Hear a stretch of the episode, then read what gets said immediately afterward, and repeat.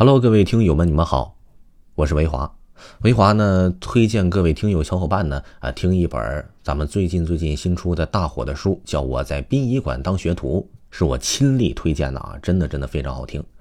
嗯，告诉各位听友一个好消息，另外呢，在这个维华的专辑下五星好评、优质评论，极有可能获得维华送出的 VIP 专辑，呃，非常非常多张，在十月八号就进行开奖了。呃，另外啊，呃，各位听友呢，如果想知道维华的更多的信息呢，可以加一下维华的听友群。维华的听友群在个人简介里就可以看到听友群的所有内容了。喜欢的朋友一定不要错过哦。咱们开始今天的故事吧。失忆，本故事纯属虚构。还记得那是上初中的时候发生的事情。小的时候呢，父母工作忙，没时间照顾我，就把我送到了乡下呢，和爷爷奶奶一起去生活了。小孩子呢是调皮爱闹了，去了乡下生活，倒也非常的自在。现在回想起来呢，那的确是我一生之中最无忧无虑的时光了。直到这小学毕业，由于学业原因，父母才商量着把我接回城里上初中。临走那天呢，我求着父母，让我和曾经一起玩耍过的小伙伴们是好好告个别。不知不觉，我们走到了那个承载着无数回忆的小溪。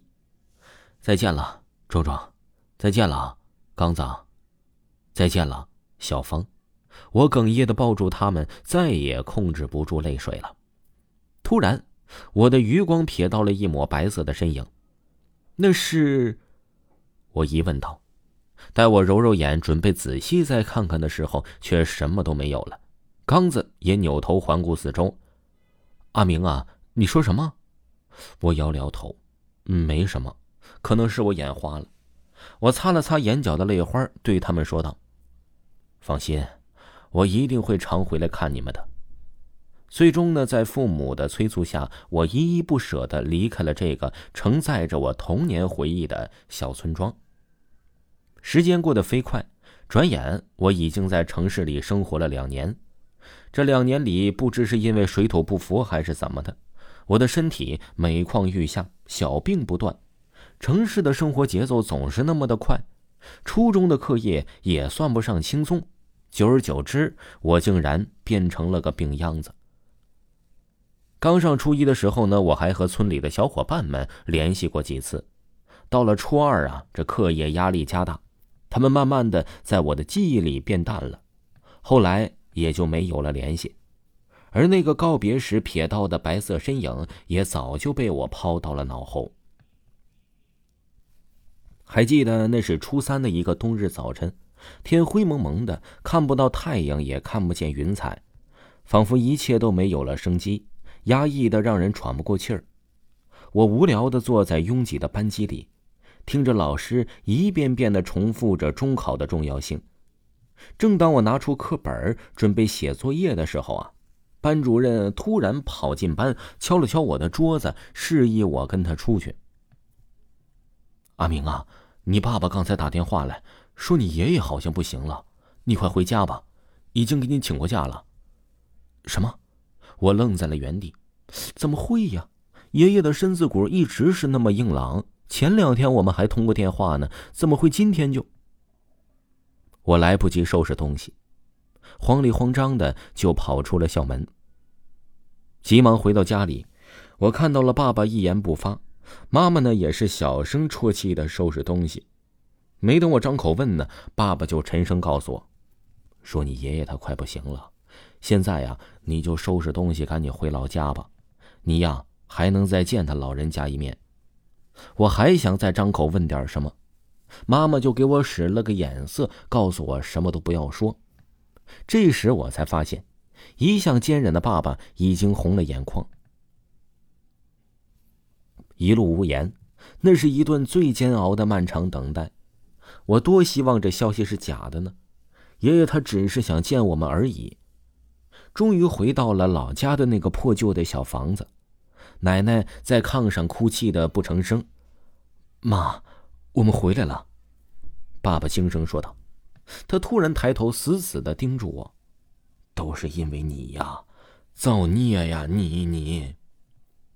爸妈没明白奶奶的意思，面面相觑的摇了摇头，而我也愣在原地，沉默了几秒钟。奶奶长长的叹了一口气：“哎呀，罢了罢了，去看看你爷爷吧，这是他自愿的，也怨不得你。”我并没有听懂奶奶的意思，但是也顾不了那么多了，快步走进了里屋，看到了躺在床上的爷爷。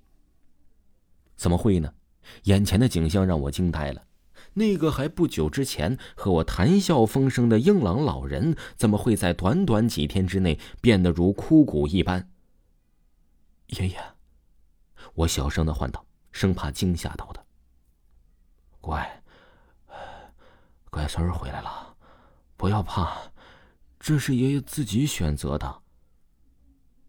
爷爷，你……我刚要说什么，他打断了我。阿明。我剩的时间不多了，听我说，娟儿回来了，她回来了，爷爷知道你没有忘了她，去那条溪边给她道个歉吧，我已经赔了一条命给他，他应该会原谅你的。我跌坐在了地上，是啊，我没忘，那个白色的身影，我从来都没有忘记过，她叫娟儿，比我小一岁，她曾是我的好朋友。那是在六年前的一个夏天，酷暑难耐，我们几个孩子跑到小溪边玩水乘凉，在打闹之中，我和娟儿啊一同不慎跌入了水里。那溪水看着不深，实则水流很急。他自小长在村里，水性极好，而我呢却不怎么会游泳。他拼了命的把我推到岸边，而我却因为求生本能踢到了他，使他在汹涌的水流里丧了命。我被人救上来后，不想面对娟儿父母的崩溃，更不想面对别人的指责，就自私的选择了装成失忆的样子忘掉他。奶奶的痛哭声把我从回忆里拉了回来。当天夜里，爷爷去了，我和父母在老家守孝了七天。期间，我去那条小溪对娟儿所诉说了我的忏悔，而这七天里。我病殃殃的身体竟然逐渐的好转。爷爷下葬之后，我便和父母打算乘车离开老家，而奶奶坚决不和我们一起去城里。她说：“人老了也不想走了，叶落归根吧。”我坐在车里，看着车子渐渐驶离老家。都结束了，我叹道。突然，我在汽车的后视镜里看到那个熟悉的白色身影。这一切。真的结束了吗？